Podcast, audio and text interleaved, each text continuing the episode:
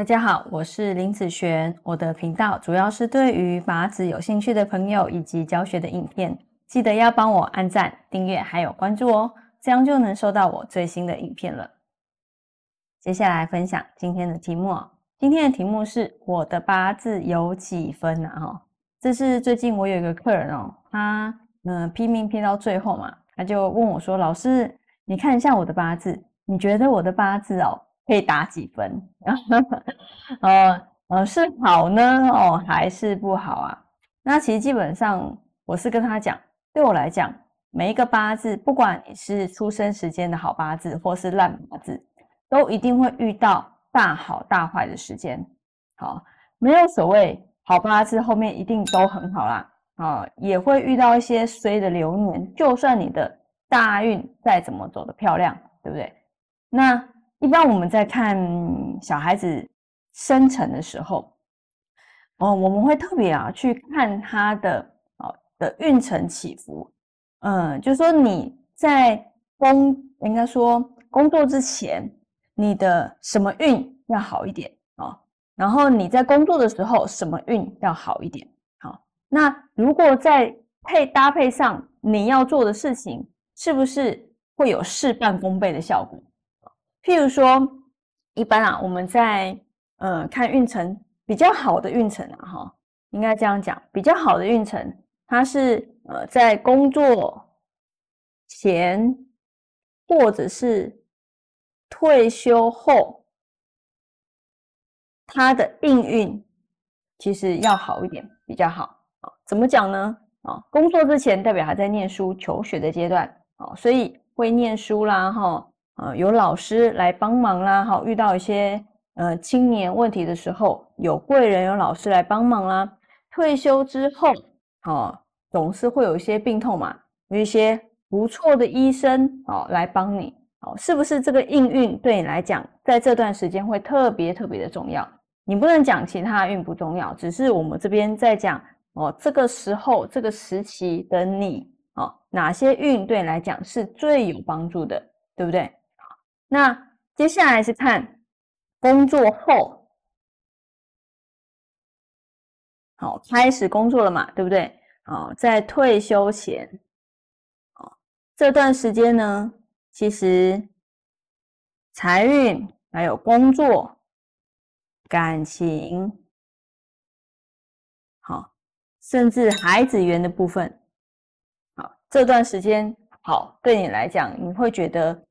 哦，好像五子登科，事半功倍，什么都有了哈。怎么说呢？你看工作之后有了财，买房，对不对？哦，有好的工作，薪资收入不错啊，或者是财，有人走创业的财运好，哎，也可以走这条路。感情哦，结婚嘛，对不对？好，这段时间结婚生子，好，所以其实在退休之前，工作之后这段的运程，如果是比较好的时候。那对你来讲，是不是更有事半功倍的效果？好，但是，呃，说真的，这样子的八字还真的是很少了哦。一般，嗯，我一般大部分人的八字哦，其实起伏的部分会比较大。譬如说，哦，可能他的财运跑到工作前，或者是说他退休之后，他的财运突然变好，哦，或者是他感情运。哦，在退休之后变好，工作之前是好的，在这个时候就没有啊。所以其实对我来讲，很多的八字，呃，很多都会走到不好的时间。譬如说，工作之后，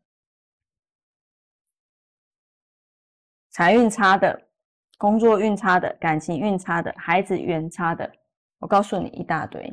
那只是说，嗯，在这样子的运势，我们该怎么样去去面对和处理它？这个才是我们在拼命里面遇到问题、解决问题的一个重点，因为大部分人的八字其实都是这样。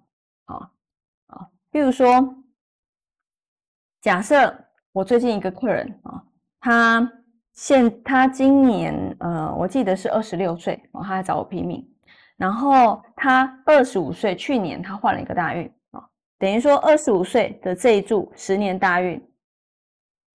他的财运是他大运里面财运最好的，但是到了三十五岁啊，他的财运好却是最差的，一个非常的大起大落的现象。然后他就说啊，怎么办？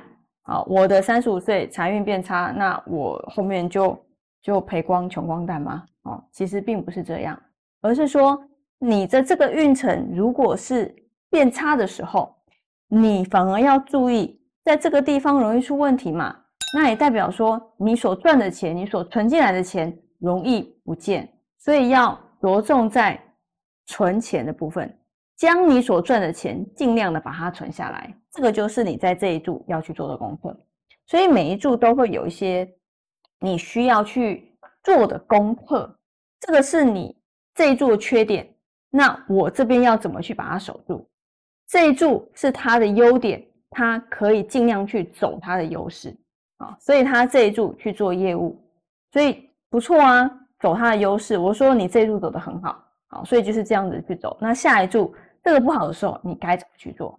好，不要去害怕它，啊，因为当你知道该怎么去做的时候，该怎么去防范的时候，其实基本上，嗯，运程你就已经掌握自己运程已经有八分九分以上了。好，那我们以上这个影片。就分享给大家以及我的学生，我们下次见喽，拜拜。